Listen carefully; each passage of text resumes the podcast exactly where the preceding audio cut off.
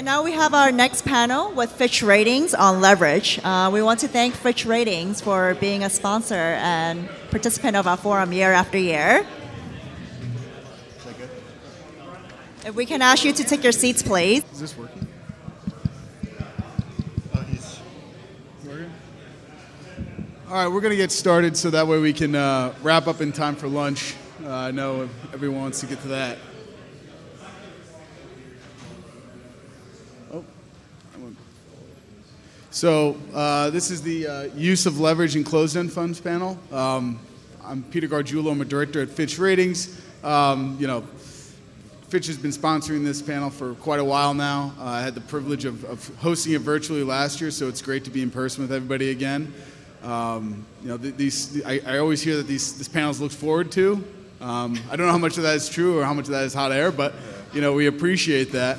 Um, I will say at the, the top of this that you know one of the things that we are planning on doing after this panel, uh, subsequent weeks or months, I don't know what the time frame is yet, but we will be publishing uh, this information so that is available to, to everyone who attended and the market generally.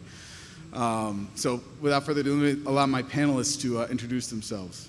Uh, hi, everyone. I'm Steve Johnson. I'm uh, Associate Director at Fitch Ratings.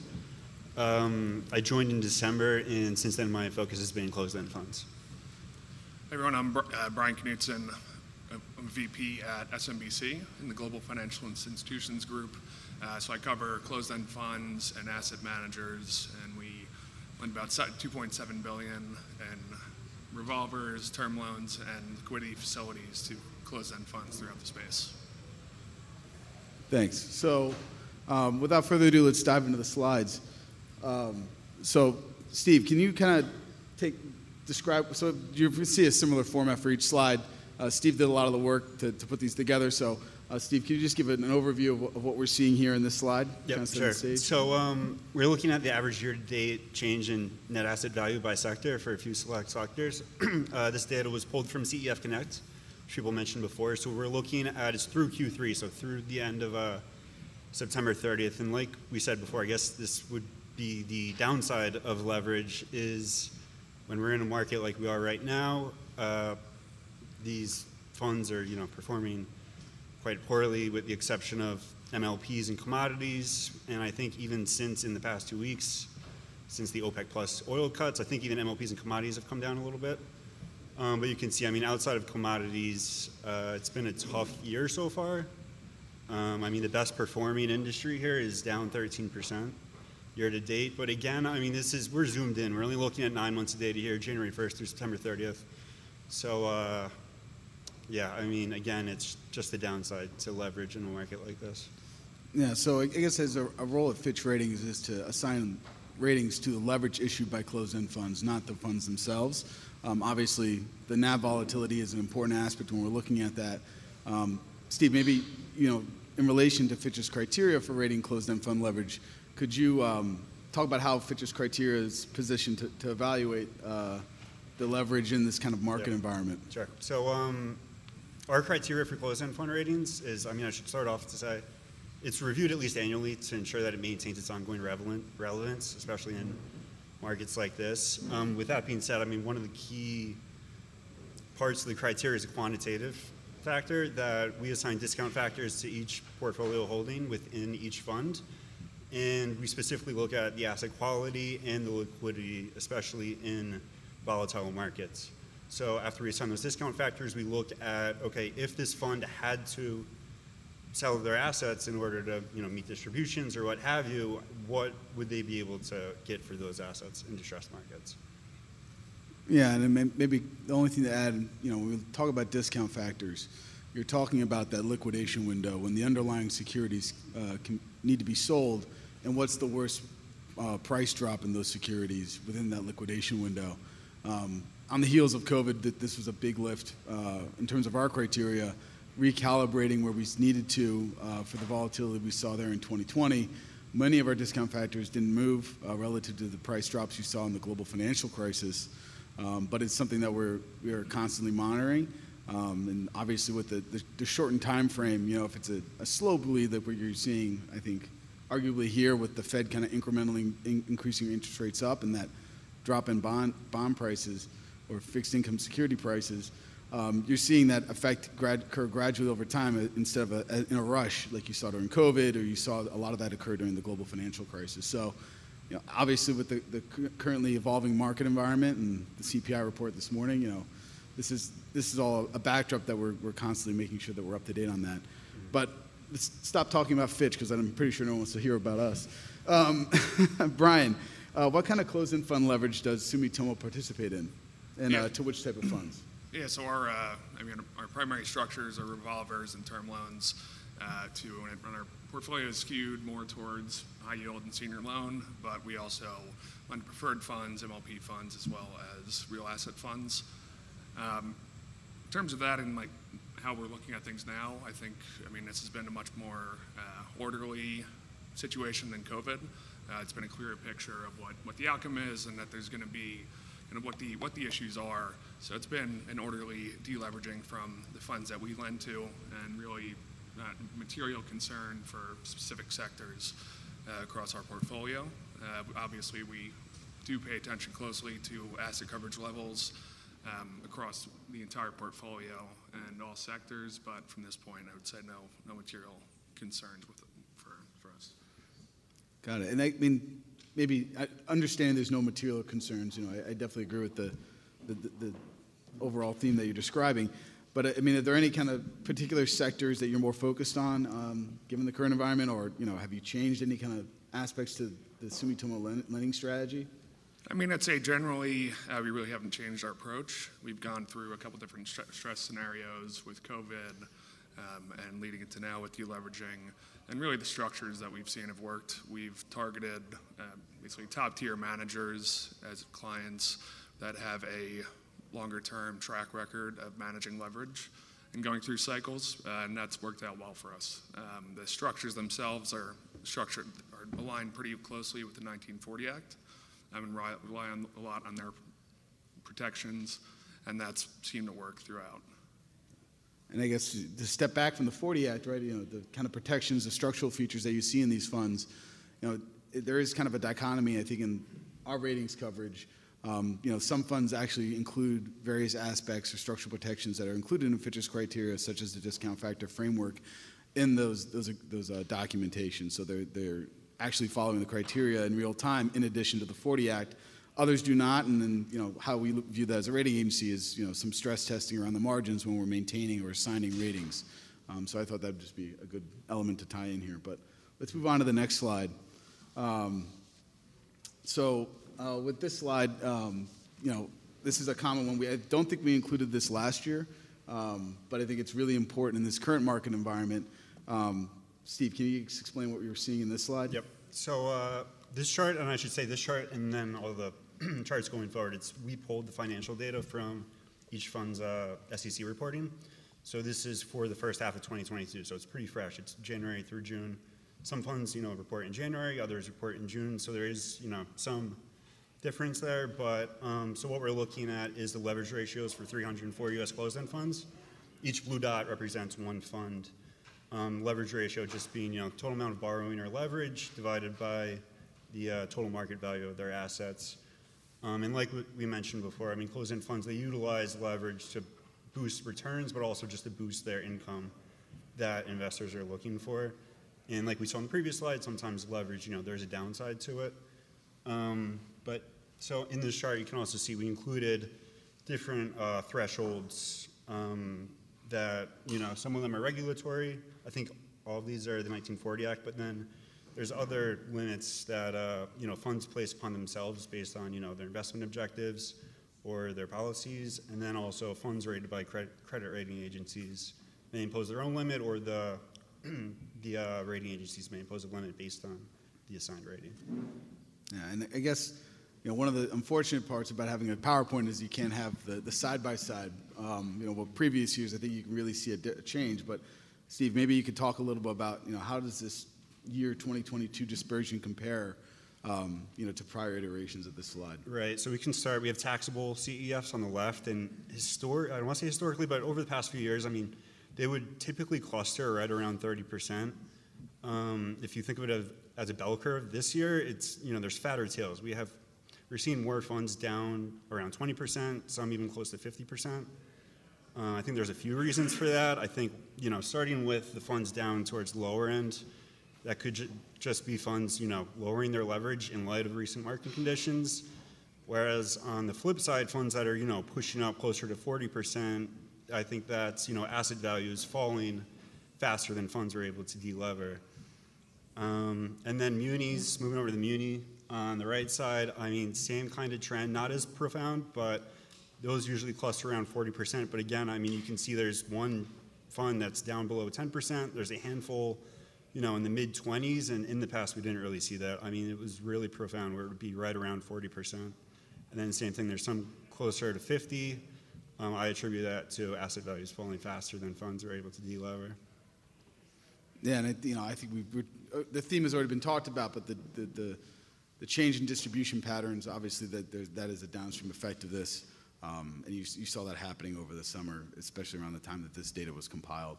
Uh, Brian, I mean, so from your perspective, what, the funds you lend to, where, where do they kind of fall on this? Um, or what have you seen uh, in terms of their leverage levels? Yeah, I mean, as I mentioned before, it's been more orderly this than we saw in COVID. Um, a lot of the managers have been proactive in deleveraging throughout along the way. Um, different managers have different tolerances and target leverage limits, either internally or whether that's uh, specifically set by the credit agreement or by the 1940 Acts they like to adhere to and target. So basically, as asset values were falling, uh, we saw them like uh, just reduce leverage gradually in order to maintain those le- those levels. Thanks for that. And I guess one one other follow up on the kind of the COVID aspect, right? You know, definitely not as COVID was nowhere near as orderly as this. Um, but I, I would also want to stress that there were no funds that defaulted on their leverage, right? I mean, and, you know, especially the ones that were rated by Fitch. Um, there was still the structural protections, the features that are included with this kind of leverage, uh, operated as as expected. Um, so, you know, I make sure I want to bring that point home. Um, maybe we move on to the, the next slide here. Um, so, uh, I guess with this one, this is kind of a time series analysis, but Steve, maybe just talk about kind of the trends that we're seeing here and uh, what this slide is showing. Yep. So uh, this slide and the next one, we're looking at specific types of leverage used by taxable funds and munis. So this one is uh, for taxable closed-end funds. Um, you can see we have, you know, the total amount of leverage by each half year and the different types of leverage. Um, this one, I think we have 235 funds, 47.3 billion in outstanding leverage. Um, I mean, you can see pretty clearly there's two categories that really dominate, and that's uh, bank debt and repo.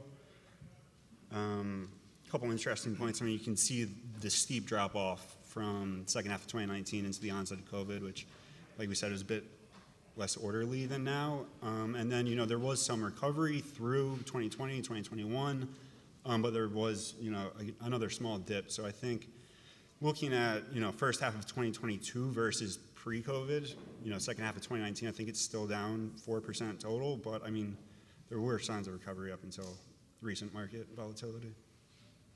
Yeah, and I mean, so maybe, uh, Brian, from your end, I mean, are you seeing from the closed-end funds any kind of increased appetite for a certain form of leverage, you know, that they're engaging you on?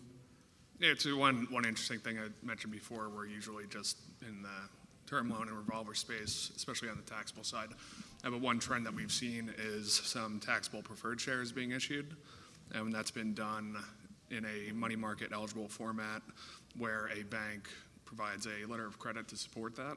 Um, typically, that's only been done on the municipal side in the VRDP structure, uh, but we've seen a few taxable funds actually issue that and access the money market investors uh, as a source of funding. And that's been probably the most, most interesting development I've seen so far leverage space. So. Yeah, I mean, uh, Stephen, what, what about from the Fitch perspective? I mean, in terms of, uh, you know, what's, what's kind of driving that? Maybe you could talk about Yeah, so um, new rule 18F-4 which addresses um, derivative use by funds, specifically repos and their treatment as far as if they're leverage or derivative and different limits it places on that. Um, so, I mean, it went into effect in August. So, again, this data is only through June. So, we haven't really seen too much in the charts specifically or in financial statements. But we have seen a couple funds over the summer that, you know, they reduced the repos and they issued new preferred shares specifically because of that new rule. So again, it's not reflected in the chart yet, but it is something that we're keeping an eye on through the end of the year, and then moving into 2023, we expect to see, um, you know, more obvious representation of that in the charts. All right, and then the, the, the compatriot to that slide, um, I guess, is the, the kind of the time series analysis for municipals. Um, so maybe you could kind of walk through some of the trends that we're seeing here, Steve. Yep. So uh, similar to the last slide, this is just for munis. Um, 37.8 billion outstanding as of first half of 2022 across 108 U.S. closed-end funds. Um, for munis, we see three primary sources of leverage, which are TOBs, uh, VRDPs, and VFMTPs. Um, now, in contrast to the taxable funds, muni leverage is actually up slightly from pre-COVID. There wasn't as much of a profound drop-off. Um, you can see there was a drop-off, but it has recovered. We are actually sitting with more leverage now in muni closed-end funds as opposed to prior to COVID in second half of 2019. Yeah, and I guess, um, Brian, what, what's, so SMBC, does, what, does, it doesn't have a spa- uh, presence in the muni space, or what, what, can you talk about that a little Yeah, bit? so we have uh, kind of a, a niche and kind of more narrow focus in the muni space, and that's historically been related to VRDPs. Um, just us as a, a Japanese bank, there's some nuances with the Japanese accounting on how certain structures are treated, and it just impacted the feasibility of us doing it. But where we come in is we will act as a liquidity provider uh, that backstops VRDPs or any money market eligible preferred shares, and that's a business that we're looking to grow.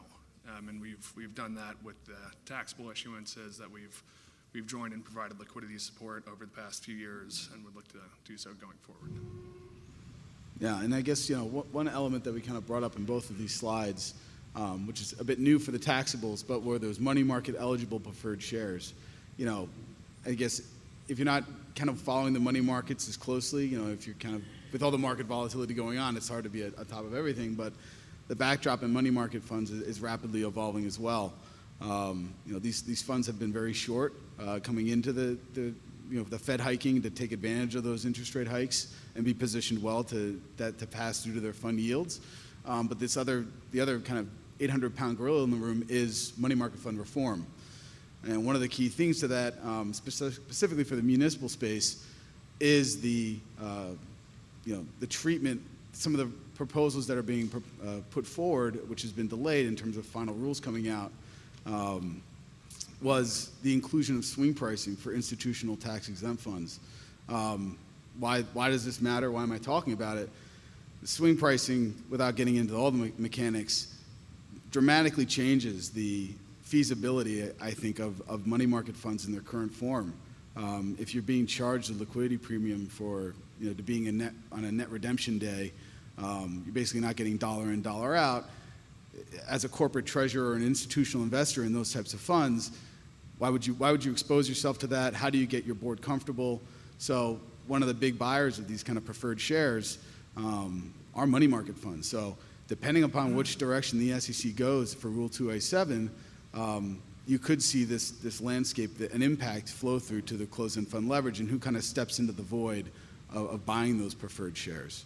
So it's something that, you know, at, at Fitch, we're, we're, we're focused on, oh, go ahead. You can- So are, are you saying that the money market funds that own, uh, the preferred shares will have to pay less than par marks under certain circumstances? Is that, is that sort of one of the possible implications of one version of the, of Yeah. the So, yeah, these came out of COVID. Um, so one of the things the SEC put forward was swing pricing, um, something they do in longer-term institutional bond funds in Europe. Essentially, when the, the fund strikes its NAV, in institutional prime, they say like three times a day that could happen. If there's net redemptions in excess of, I think it's about 4%, um, that means that there has to be a swing pricing and a market factor priced into the redeeming shares. So there's a big administrative burden with that. Managers probably more readily able to do that with some capex output. There's intermediaries that would have to be involved, would have to get up to speed as well. So there's a lot more capex that would have to go into place to implement swing pricing. But then to your point, if you have to pay, you have to dilute the redeeming share amount by the swing factor or the market risk factor to redeem those shares. You're not getting dollar in, dollar out anymore. So it kind of defeats the purpose of utilizing the money market fund. Um, I mean, th- there's a big blowback from the industry in terms of comments, um, a lot of pushback on it. It's, it's kind of hard to see where it shakes out. There's rumors, you know, only rumors, um, that some of the SEC chairs uh, are kind of shifting their stance, but you know, we were expecting final rules to come out, or the proposed rules to come out this October. I think everyone's aware, or if you're not, um, there were technological issues um, with the comments. I think about 11 proposals were impacted last Friday, so they extended those comment periods by 14 days, thereby throwing the timetable of final rules coming out at least in the next month, but probably later. Um, so, you know, definitely something we're, we're focused on. Um, and the reason we're focused on it, not only because of closed-end fund leverage, we also rate money market funds. So, you know, eh, but it's always interesting in, in drawing these connections um, to realize how this could impact this space, uh, not only just our money market fund ratings. I guess just one thing I would add on the closed-end fund side, the structures that we've seen over the past few years that have been placed with money market funds, they have a lot of optionality in how they can be placed. So if the demand from money market funds shrinks, they're able to basically put that into a different mode and then place that with a bank or a bond fund investor or kind of tailor it to whatever that investor's needs are. It's my job as a rating agency analyst to be gloomy. You're, you're making it sound optimistic. um, no, yes, but you know, so, but you'll you'll see, you know, that those those rate changes occur, right? I mean, that that might happen in real time, you know, and it all depends on, you know, what rule comes out if it's there, and then the implementation window is expected to be about a year, year plus, you know, maybe up to two years. It de- really depends. Um, so anyway, big sidebar, but I think it was important to bring up. one more. Um, oh, and I guess from, in terms of, from Fitch, in terms of municipal leverage, um, I mean, I- we talked about kind of the preferred shares issuance coming out.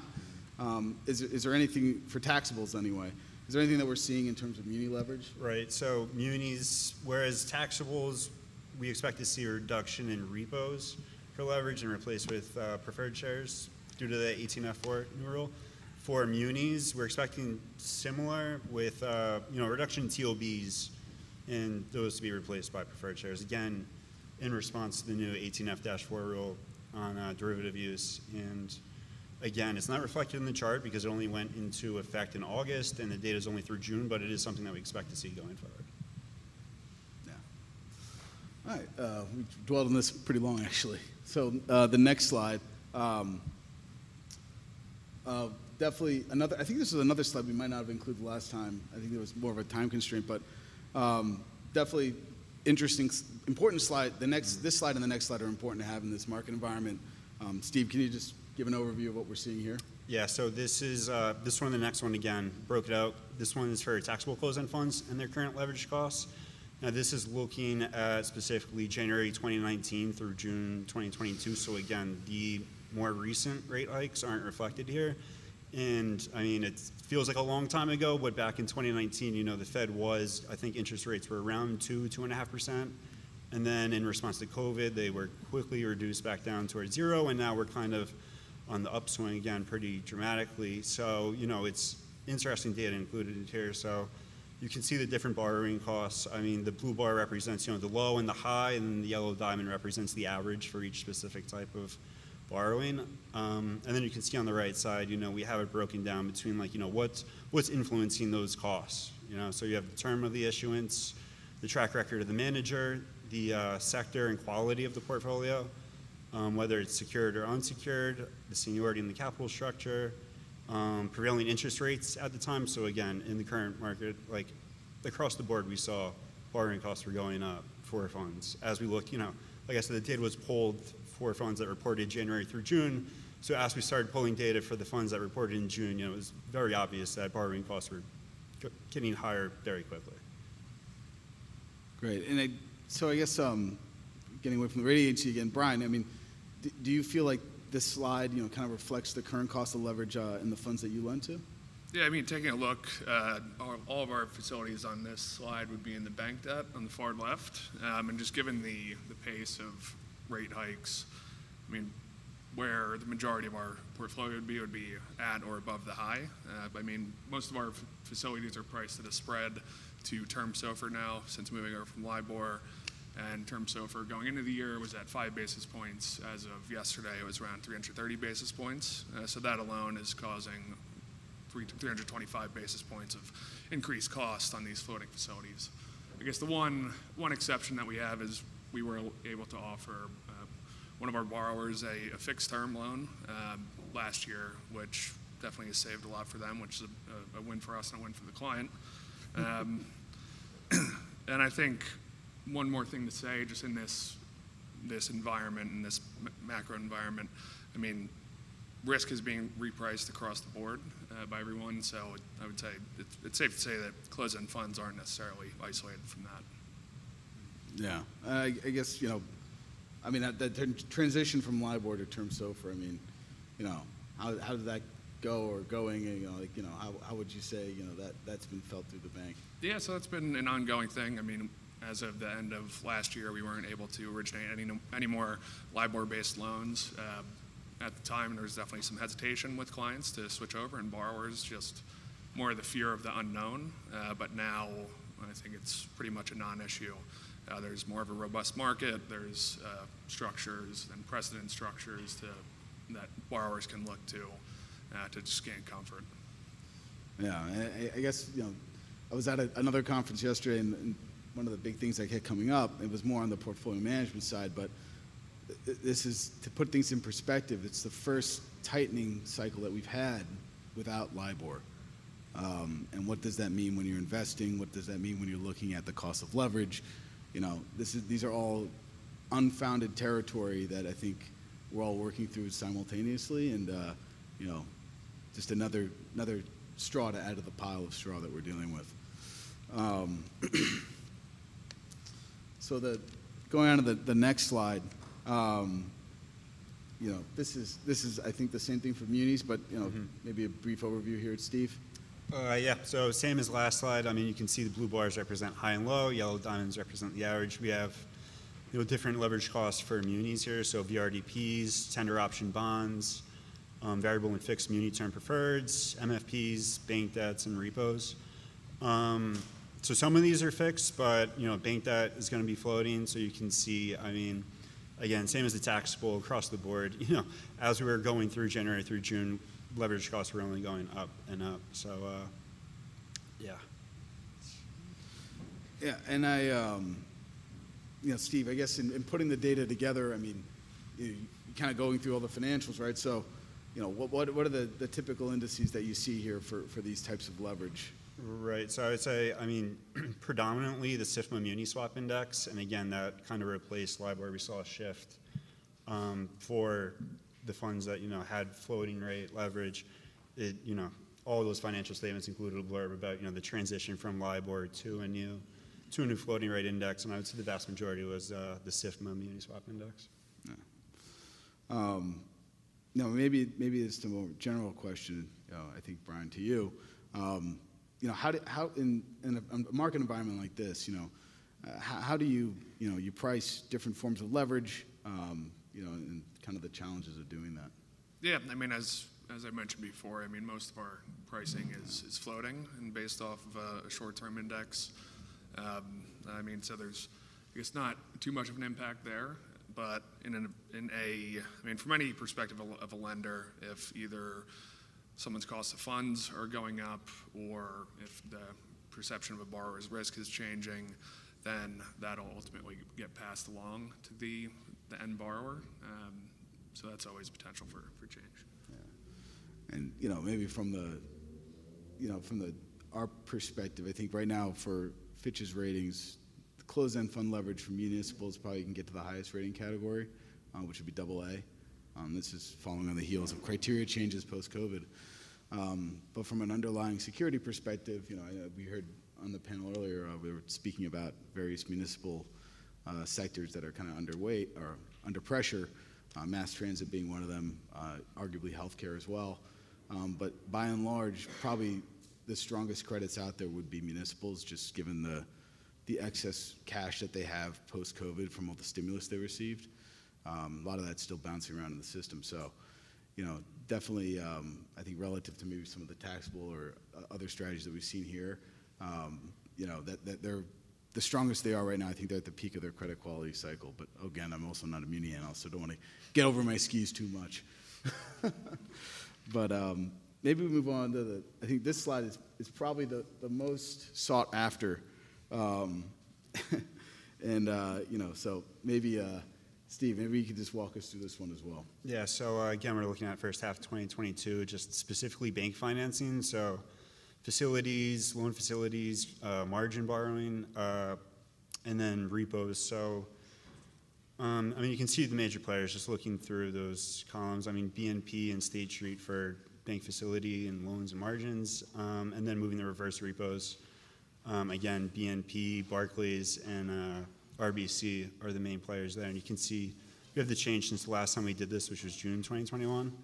So uh, year over year. Um, Yeah, and I guess um, in terms of you know ratings conversations or, or requests from managers, um, you know, how have you seen these funds kind of changing their bank leverage? Right. So, um, I mean, primarily shortening, you know, the agreements that they have, you know, changing from facilities to more term loans. Um, again, just in light of the environment, I think most people are just trying to, you know, lock in shorter term interest rates, and they don't want to be locked into a floater, not knowing how aggressive the Fed is going to be in continuing to hike rates. So, definitely shortening the tenor um, and trying to lock in, you know, as low of rate as they can in the current environment. And I- guess I'll have to, now everyone's seen the slide, I'll probably have to apologize to Brian. Sumitomo is not on this list. Um, but uh, can, you, uh, can you talk a little bit about, you know, I guess where Sumitomo would fall uh, relative to peers? Yeah, I mean, uh, so we we started. Well, business started in 2013. We've we've controlled it and, and grown to about 2.7 billion uh, financing to where we are today. Um, about 1 billion of that is in liquidity support uh, for various preferred shares and, and the money markets, um, and the remainder of that 1.7 is primarily bilateral facilities with some agented facilities. Um, so I mean, I think that puts us should put us around six or seven. Uh, but there are some nuances with the, uh, the SEC reporting as well. Yeah, they fortunately we rely on that uh, pretty heavily to do this. So, um, I guess you know, in the current market environment, you know, do do you see you know banks becoming, I guess, more or less prevalent in, in terms of closed-end fund leverage? I mean, I think generally speaking, kind of our, our appetite for closed-end fund leverage hasn't declined. I mean, it's the facilities themselves are very attractive from risk, risk return basis. Uh, the short tenor, high credit quality, and high utilization uh, from the borrowers. Um, I guess that being said, there is a lot of competition for funding across different banks. I mean, there's a lot of borrowers that need funding and different groups that need funding. So there's there is high competition for that limited amount. Um, I guess one thing that I would add is I guess it's going to be interesting to see where where these repo numbers go on this slide over the coming years. Yeah, and I guess you know that the kind of 40 Act catching up to speeding in terms of how they look at repo. I mean, Steve, maybe you know, can you just talk about how, how Fitch kind of looks at repo, at least as it, as it has historically? Um, you know, I don't, there's not really kind of a big change there, but you know, when we were assigning ratings, Do you mean in terms of you know rule or? I meant more in terms of you know when we t- calculating the asset coverage with discount factors and what we include in the liability side. Right, right. So we do include repos there. You know, we're looking at how much they're borrowing, um, you know, on the short term for repos and what those costs are. Um, and then, you know, again, it was mentioned before about like, you know, the structure of the leverage, like what is the size of the repo and bank loan in relation to the amount of preferred shares that they have issued.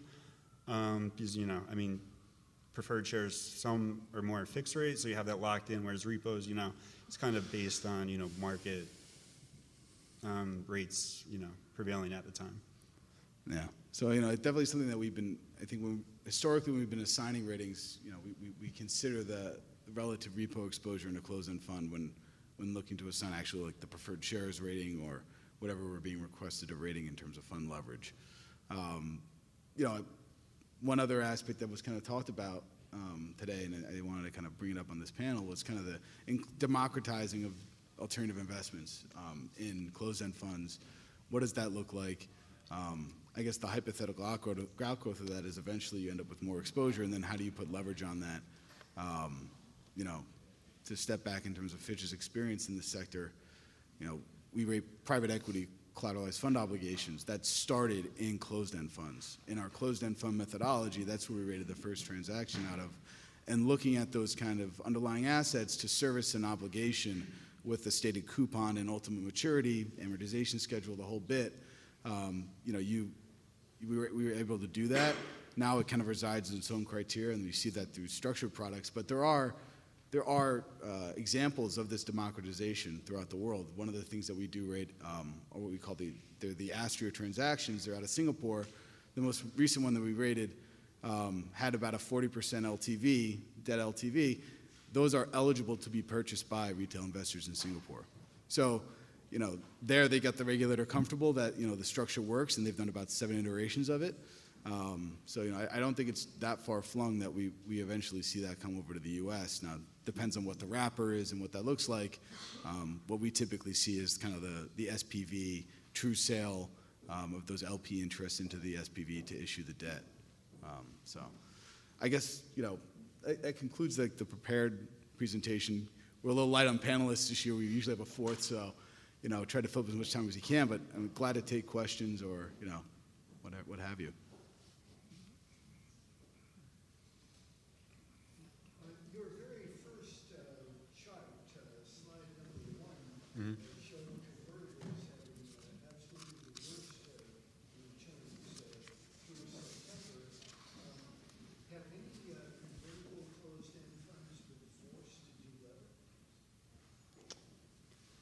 I don't believe so. I mean, looking at, I mean, the next chart, it showed, you know, the threshold for, you know, taxable funds. Um, we some were, you know, sitting right on those thresholds, but uh, none of them breached, to, as far as my knowledge. Yeah, and I guess, you know, we, we, we, monitor the, the overall coverage limits and the underlying assets, how they're being classified when applying the discount factors. Um, a lot of these convertible funds that we do have ratings out for, um, if they haven't delivered, they're still above their minimum asset coverage ratio in terms of our, our ratings criteria. So we ha- I don't think we've actively seen the deleveraging occur, but arguably, yes, as things continue to slide, you'll see that occur. Go ahead. Yes. If I may stay on this, uh, I have a couple of questions.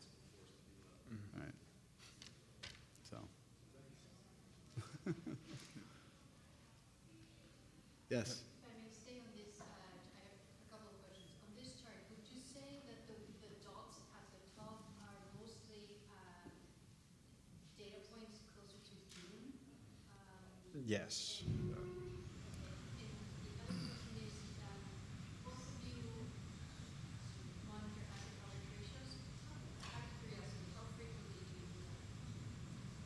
So, I mean, we do it on at least a monthly. Um, you know, we perform surveillance for the funds that we rate. They send us their portfolio holdings um, monthly or biweekly, so every other week. So we monitor that um, on an ongoing basis. For me? Um, I mean, it's whatever stipulated by the. We have we are able to request on a more frequent basis, but I would say at least at least every two weeks mm-hmm. is the vast majority. And I guess one of the things I'll add is, you know, in times of severe dislocation like COVID, that those those can become ad hoc reporting requirements if we see we're severely concerned that the steepness of the drop in underlying NAV and the ability for these funds to delever or what their action plan is uh, might be in question. We'll have interim conversations with the manager or request more frequent reporting. So, you know, we, the, the COVID is a really good case study of this, of that, that steep decline uh, and our subsequent more iterative uh, reviewing of those asset coverage levels. Right. It was before I joined Fitch, but I'm pretty sure during COVID, like you know March, April 2020, I'm pretty sure we had ongoing conversations, at least daily, where we were asking for updates from the portfolio managers, and they were sending us their holdings and you know telling us what they were doing to be proactive about it. I guess from from a lender's perspective and a borrower's perspective, you want to balance the reporting requirements. Because, um, I mean, if you build it in as a covenant, a lot of the time someone's certifying that if you're getting daily asset coverage reporting that's certified, that might be a little too onerous on the fund manager and in terms of operationally. Um, but building rapport with the manager and working with them throughout. If there's times of stress, um, they're usually, I mean, they're responsive and, and we're able to request that.